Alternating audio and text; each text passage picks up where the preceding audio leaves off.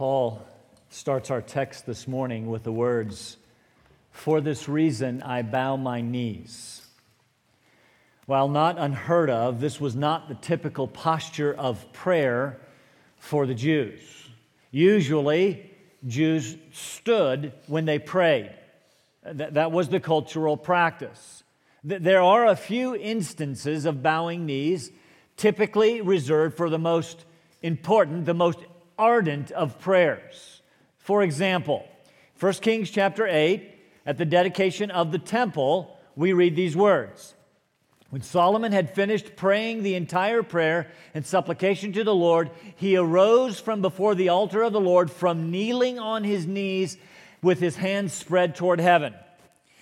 Uh, this was, I would suggest, a fairly significant event, the completion of the temple. God was going to come down, fill the temple. His special presence was going to be there. Solomon knelt in prayer. Roll the clock forward in Ezra chapter nine. Ezra had heard about the unfaithfulness of the Jews left behind at the captivity, and we read these words, "But at the evening offering I arose from my humiliation, even with my garment and my robe torn, and I fell on my knees and stretched out my hands to the Lord my God." I want to suggest, and I'm sure there have been times you've experienced it, that egregious sin leads to kneeling in prayer. Acts chapter nine, a woman named Dorcas died. Luke tells us that she was a woman who was abounding with deeds of kindness and charity. Charity. Understandably, the people were distraught. They sent for Peter. When he arrived, it became rather obvious to him that they expected him to do something about her death. Imagine being called to the city morgue. Now do something. He asked for everyone to leave the room, knelt down and prayed. If you were expected to raise someone from the dead, I imagine you might kneel as well. Acts chapter twenty, Paul was saying goodbye to the elders in Ephesus. He's on his way to Jerusalem. Prophet Agabus told him he's, he's going to be bound. He was, he was, he was indeed arrested, eventually sent to Rome in chains from where he wrote the Ephesian church. But as he was saying goodbye, knowing what is coming, they together knelt in prayer. Luke chapter twenty-two, Jesus led his disciples to a garden named Gethsemane. The time for his crucifixion had come, and we read that Jesus knelt in prayer. This was a fairly significant event. So, kneeling in prayer was not unheard of, but it was typically reserved for the most significant, most important times. You see, kneeling signifies submission, uh, humility, respect, signifies great need. And so here's my question for you this morning. What is it that causes you, that has caused you or causes you to bow your knees before the Father? I I suspect, for example, that when you ask the blessing at the dinner table, you know, when you say grace, most of you stay seated. I, I suspect most of you don't stand. Most of you have never experienced it. Most of you don't fall to your knees, at least at Bojangles. What is it that you are most thankful for, most sorry about, something that you want or need so badly, something that you want to see changed, something that you want for something else? What is it that will drive you to your knees? Or what is it that drove Paul to his knees in Ephesians chapter three? He's just finished almost three chapters of proclaiming the gospel, specifically our great need and God's great remedy.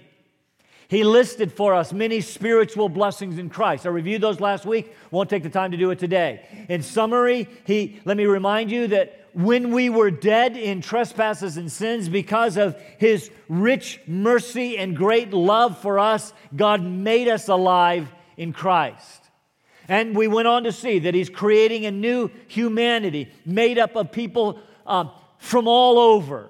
Jews and Gentiles, Gentiles from every tribe and tongue and kindred and nation. He's building us into a living temple in which the Spirit, in which God lives by His Spirit. This is overwhelming truth. And so Paul started chapter three with the words, for this reason, because of all of this, everything that God has done for us, I, I bow my knees before the Father to pray. We, we know he took a little digression, lasted till verse thirteen.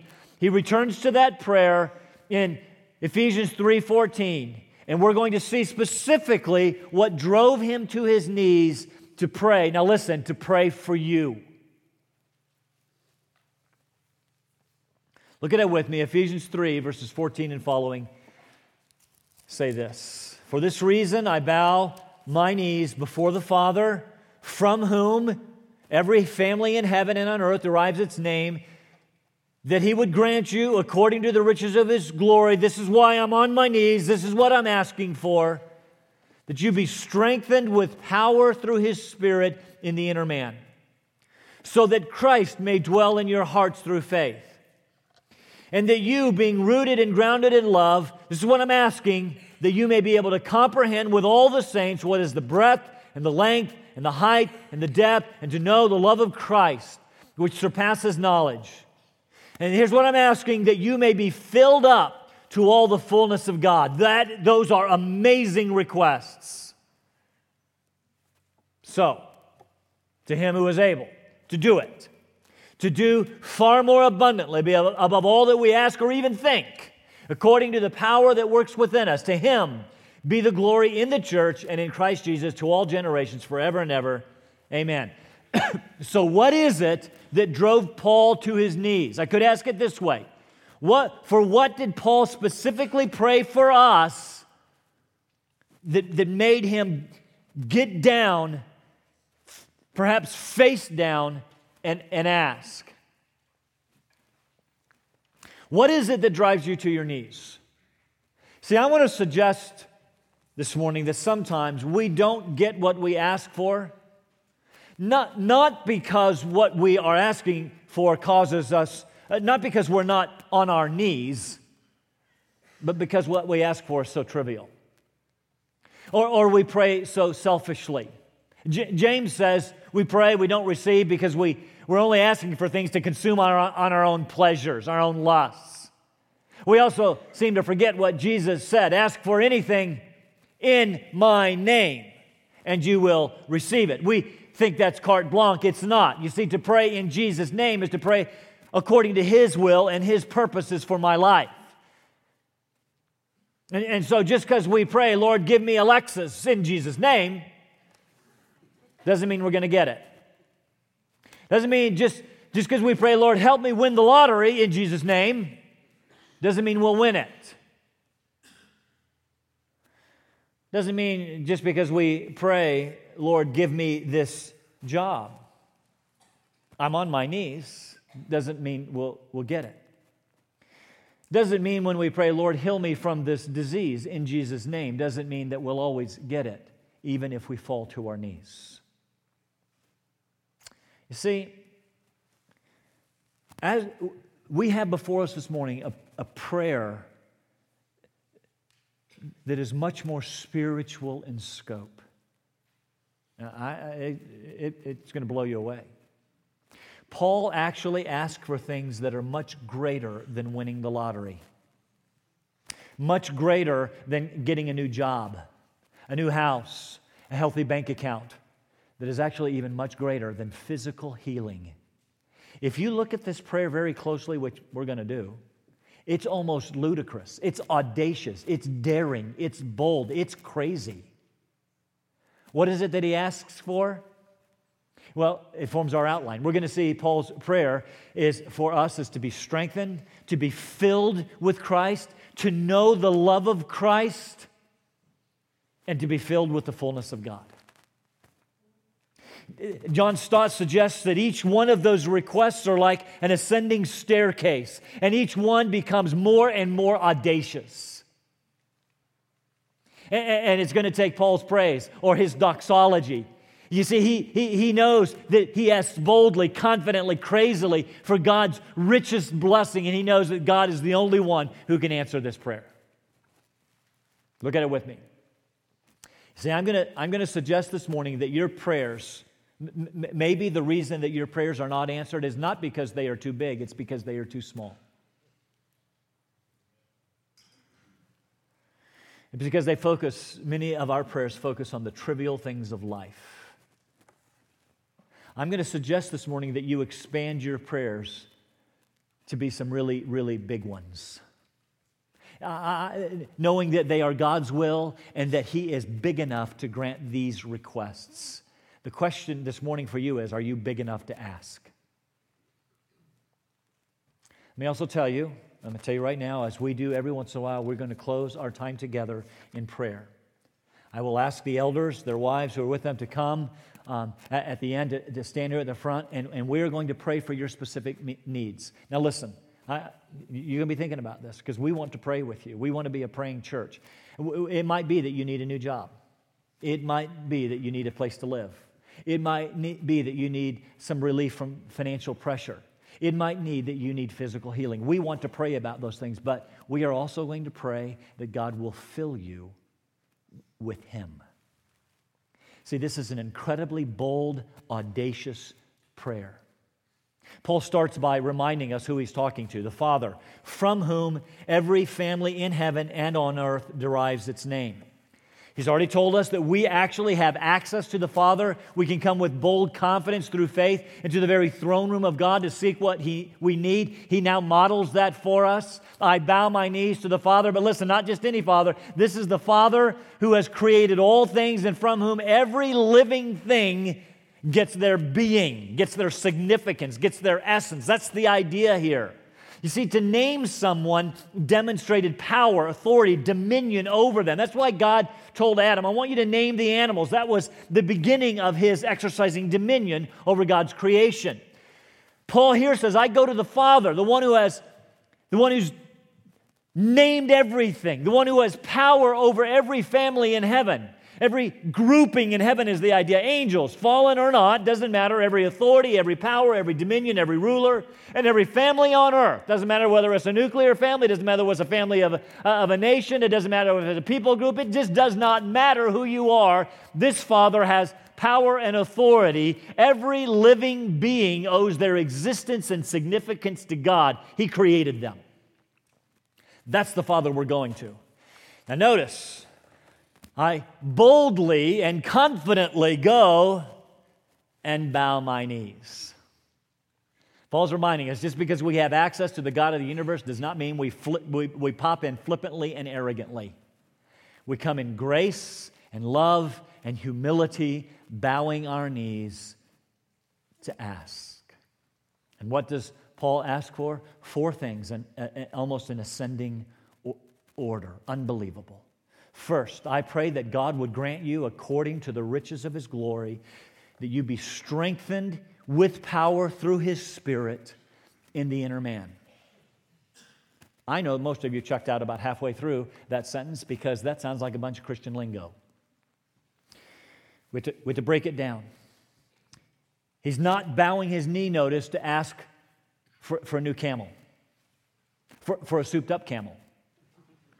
For, for, for a new tent with a uh, two-camel garage, or with f- four bedrooms and running indoor water. He earnestly, ardently, boldly, and confidently asks that God would grant us, according to the riches of His glory. Stop right there.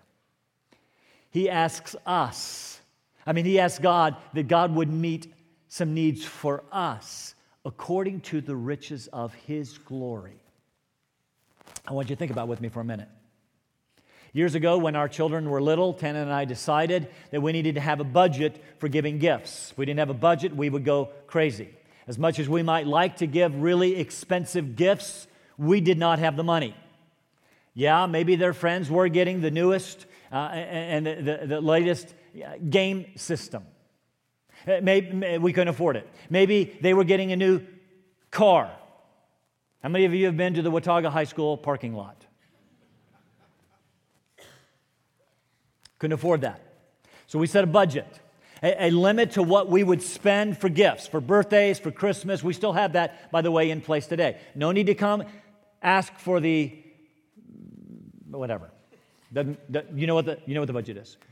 Within your families, you know you have family members who can only afford a little. So you're kind of hoping for a card, maybe, maybe, maybe the iTunes card on the inside. That then you also know that some of you have some rich relatives. Typically, we call them grandparents. And and you know when you get a birthday card or a Christmas gift wrapped from them, when you get a when you get that card and, and it says from your grandparents, you're going, you know it, come on, you're going cha-ching. Because gifts are normally given according to the ability to give. And so here, Paul asks that the God of the universe would grant these requests according to the riches of his glory. He's, he's going into the throne room. He bows his knees and says, God, I'm going to ask for some things, and, and I'm asking for these things according to your wealth. W- would you grant these things out of the storehouse of your great wealth? Glory is the display of God's character, His attributes. It speaks of radiance. It speaks of splendor. It speaks of brilliance. It's often associated with power. So here, I'm asking, according to your glorious, wealthy power, the inexhaustible resources of your glorious might, I ask that you would first strengthen believers in the inner man. What's that mean? Inner man is a unique term uh, that Paul uses in the New Testament. It speaks very simply of the interior of your being. It's, it, it speaks of the really you, who you really are, the center of your being, the, your moral center. It, it, it is not this. It's not the physical. In fact, Paul told us that the outward, the physical, is wasting away, but the inside, the inner man, is being renewed day by day. I find that incredibly interesting because how much of the time do we spend praying about this as opposed to praying about this? See, this is a prayer not for physical health and endurance, although there is nothing wrong with that, but it is a prayer for spiritual health and endurance. He says, God, would you strengthen them spiritually on the inside? He's asking that the real you be stronger. When's the last time you prayed that for you? When's the last time you prayed that for someone else? You have to know, in this prayer, in this praise, Paul is closing the first half of his letter. He has spelled out the glorious riches of, of God's salvation and blessing to us. Having laid that foundation, he's going to move on In, in the next three chapters, and he's going to give us some rather strenuous ethical and biblical commands. In fact, notice the first word of chapter four is the word therefore. Because of everything that we talked about, because of all of these spiritual blessings, walk in a manner worthy of your calling. And over the next few months, we're going to talk about what that worthy walk looks like. And it's going to take the strengthening of your inner person to do it. You can't muster this up on your own. It's going to take God's Spirit strengthening the real you, giving you the spiritual fortitude you need to do chapters four, five, and six. And I'm going to call us to greater walks of holiness. But it's going to take the Holy Spirit of God in you to accomplish it. Goes on in the second request. Strengthen the inner man, number one, so that, I'm, I'm asking, Christ may dwell in your hearts through faith. That, at first glance, appears a little confusing. One of Paul's main themes throughout Ephesians one, two, two, and three is that we are in Christ and He is in us. What does he mean when he prays that Christ may dwell in our hearts through faith? Thought he already did. It's what I thought happened when I got saved. I thought I asked Jesus into my heart. Paul is talking about it. What Paul is talking about here is a matter of de- degree. See, the word dwell is a very specific word. It's a very strong word that speaks of taking up a permanent residence. God, my prayer is that Christ would take more and more of a permanent dwelling in your hearts. That they would have a fuller experience of Christ. Of course, we understand that the heart, much like the inner man, speaks of the center of emotions and will and being. Paul is simply asking that we grow in our understanding of and surrender to the person of Jesus Christ. That Christ take up permanent and full residence, that He live permanently, sovereignly in control of the center of my being, so that He controls everything that I am and everything that I do. So, well, I, I, I kind of get that. Now listen to me. You know that Christ does not always sit on the throne of your heart. You know that there are sometimes you just kick Him off. And Paul is praying for you that Christ would dwell there permanently. You know that there are parts of you that you've held back. You know that there are parts of you that you've held in reserve. You know that there are parts of you that only you and God know about. And Paul is praying about that part, that Christ would capture that too. Filled up with Christ. Brings us to Paul's third request. Remember, we're ascending a staircase. He prays that we would know the love of Christ. Actually goes from the middle of verse seventeen all the way to the middle of verse nineteen. Look at it. And that you, being rooted and grounded in love, may be able to comprehend with all the saints what is the breadth and the length and the height and the depth, and to know the love of Christ, which is which. surpasses knowledge. I, I want you to hear what Paul just prayed for you. He wants you to know more deeply Christ's love for you. Being gra- rooted and grounded in love. That's not your love. That's not your love for one another. He's going to get to that. That's not what he's talking about. Being rooted and grounded in His love for you. Being planted in and built upon love. I want you to know it. I want you to experience it more deeply. You see, Paul has talked about, and frankly, we have talked about quite a bit here, how that we are broken, sinful people. We were dead in trespasses and sin. But God, because of His great love, made us alive in Christ. I want you to know how much, even though you didn't deserve it, that's true, but I don't want us to dwell there. I want you to know how much Christ loves you. Some of you need to speak that truth to yourself right now. Christ loves me. I know He does. And I need to experience it more deeply. He mixes metaphors again. They say basically the same thing. Rooted is an architectural, or excuse me, an agricultural term. Grounded is an architectural term. The point is actually the same. Your roots are deep in the love of God. You are built in the, on the foundation of God's love. You want proof? God demonstrated His own love for us in this. While we were yet sinners, Christ died for us. Greater love has no man than this, than one lay down his life for his friends. And this is love, not that we love God. See, this isn't our love, but that He loved us and sent His Son to be the atoning, or to be the propitiation for our sins. God so loved the world that He gave His only begotten Son.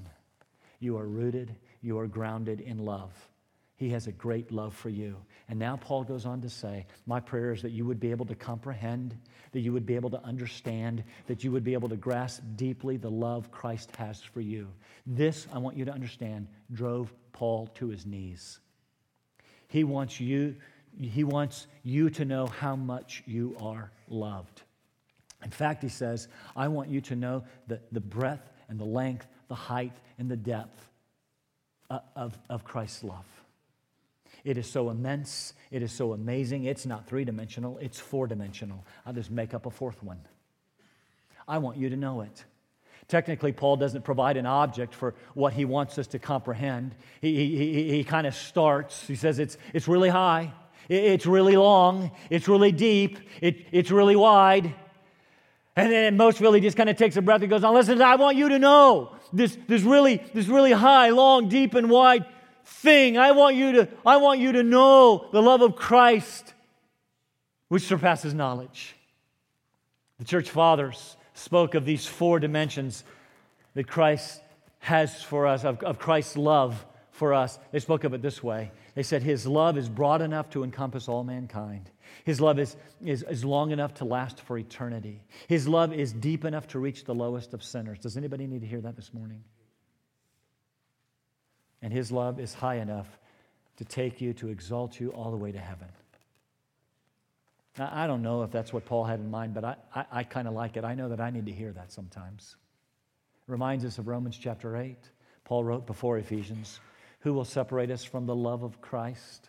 Will tribulation or distress or persecution or famine or nakedness or peril or sword? All these things we overwhelmingly conquer through him who loved us, for I am convinced. Now listen, you need, for I, put your name in there. I am convinced that neither death, nor life, nor angels, nor principalities, nor things present, nor things to come, nor powers, nor height, nor depth, nor any other created thing will be able to separate us from the love of God, which is in Christ Jesus our Lord. I don't know what lies you tell to yourself. I don't know what lies you listen to, but I want you to hear this right now. Christ loves you. He always will, and there will never be anything that will separate you from Christ's love.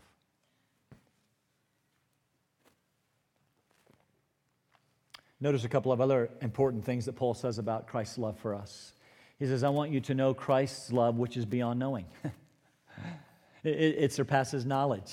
Third time that Paul has used that word surpass or surpassing in this letter. In chapter one, verse nineteen, he spoke of God's surpassing greatness. In chapter two, verse seven, he spoke of God's surpa- the surpassing riches of God's grace. He spoke of surpassing power. He spoke of surpassing grace. Now he speaks of surpassing love. It surpasses knowledge. I want you to know that. This is what he says to you. It's almost, it's an oxymoron. I want you to know that which is unknowable. We can never, it means that we never can fully plumb the depths or comprehend the magnitude of Christ's love. No matter how much we learn and experience of Christ's love, there will always be more to learn. In fact, many suggest that we will spend eternity grasping Christ's great love for us. Second thing I want you to notice before we move on, Paul says he wants us to comprehend the love of Christ with all the saints. That's interesting. You could read that. Paul wants us to comprehend uh, with the saints. That is, uh, as they comprehend, he want, as they get it, he also wants us to get um, Christ's love for us. That's not what he means. What he means is, I pray that you will comprehend the love of God together with the saints. In other words, the Christian faith is meant to be enjoyed and uh, engaged in community. We are to learn together. We are to grow together. We are to grow more deeply together in Christ's love for us. Because you see, the isolated Christian can certainly learn something of the love of Christ, but it takes the body. It takes the church of Jesus Christ together to learn how deep and wide His love is. Think of it, how deep His love is for saints together, Jews, Gentiles, men, women, slave, freeman, young, old, black, white. It takes all of us together to get it. This is an amazing prayer. Paul actually and audaciously prays that we would be strengthened in our inner person, the real you. He asks that Christ would dwell more fully in your hearts, on the throne of your hearts, so that you would grow in Christ's likeness. He prays that we would comprehend more and more the incomprehensible love of Christ. One author said, no prayer that has ever been framed has uttered a bolder request. We're just on step three. We got one more to go. He's not done. He prays incredibly that we be filled up with all the fullness of God. What, what does that mean? In Colossians, which Paul wrote about this time, he said that all the fullness of deity, uh, of God, d- dwelled in Christ. He told us in chapter one of Ephesians that the fullness of God, so big, He fills everything. Now, He actually prayed for you that, that the fullness of God would fill you. Very simply, what He means there is that we would be filled completely with God. Again, even those parts that you want to hold back to yourself, even those parts that you think nobody knows anything about, fill them, God, all the way, every crack, every crevice.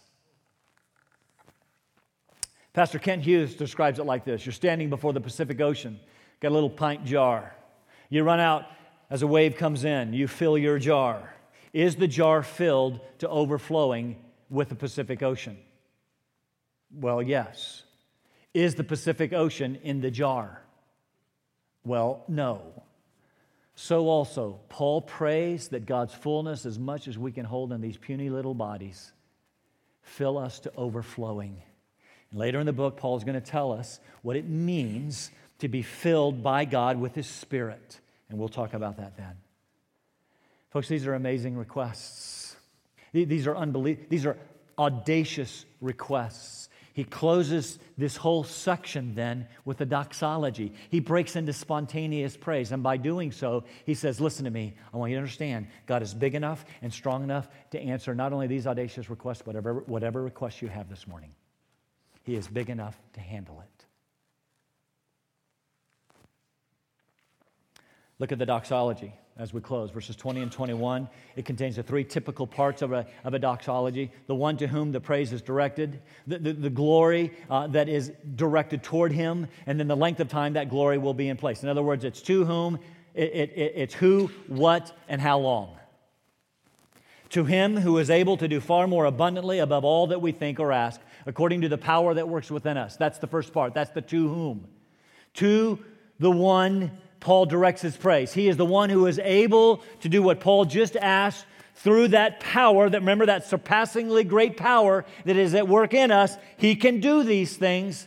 To him who is able not just to do what we ask, not just to do what we even think, but to do far more abundantly beyond that. You have to understand that the word far more abundantly, those three words are actually just one word in the Greek, and it's another word that Paul makes up. It's very interesting. He makes up another word. He could have used the word ab- abundantly. He could have said, God is able to do abundantly what we uh, above what we think or ask. He didn't. He added not one, but two prefixes to that word. So it's not just abundant, it's not even more abundant, but far more abundant. It's like when your kids used to get into a discussion about how much they had or whatever. They were discussing on a thousand, a million, a billion. So then someone finally pulled out infinity. And someone then said, a thousand infinity. That's what Paul does here. It's to infinity and beyond. Listen to me. I do not know what failures you have faced in your life. I do not know the depths of sin to which you have sunk, and maybe the depths of sin you find yourself in right now. I don't know how great your trials are. I don't know what financial, relational pressures you are facing. I don't know how miserable, how alone you feel right now, but this I know. God's super amazing, infinitely abundant power is at work in you so that He can strengthen you right where you are right now. So that you can be filled with more of Christ to overflowing. Think, think, think, pint jar. Is, is that hard for Him? So that you can begin to comprehend God's, Christ's incomprehensible love for you. So that you can be filled with the fullness of God.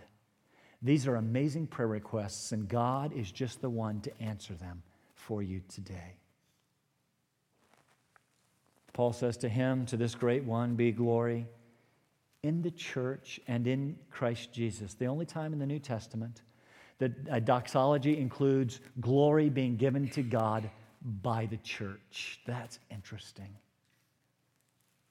Because the universal church made up of believers in all places at all times is one of the s- central um, uh, uh, subjects of Paul's letter to the Ephesians. Because remember, we are the representatives of all things on earth being summed up in Christ. And, and so the church of Jesus Christ through Jesus is giving Him glory. We're not adding to His glory, we're simply making His glory known. Look around. And so to God be the glory through the church to all generations forever and ever. Paul gets to the end. He keeps on. Words are just tumbling out of his mouth. He strings words together. He could have said, be glory forever. He that wasn't enough for him. To all generations, to everyone, forever, uh, oh, and, and forever. And because there was no one there to say it, when he gets to the end, he says it himself, amen. You see, amen is meant to be a public acclamation of the church to truth. It's the church's way of saying, yes, I like that. Yes, that is true. Yes, let that be so. You see, every once in a while people ask me, you know, this is kind of a quiet church. Is it okay to say amen in church? I want to say to you, yes, it is. Paul said it. I just read it. We can proclaim it together. Are you ready? To him be the glory in the church and in Christ Jesus to all generations forever and ever. And the church says, amen. Let's stand for prayer.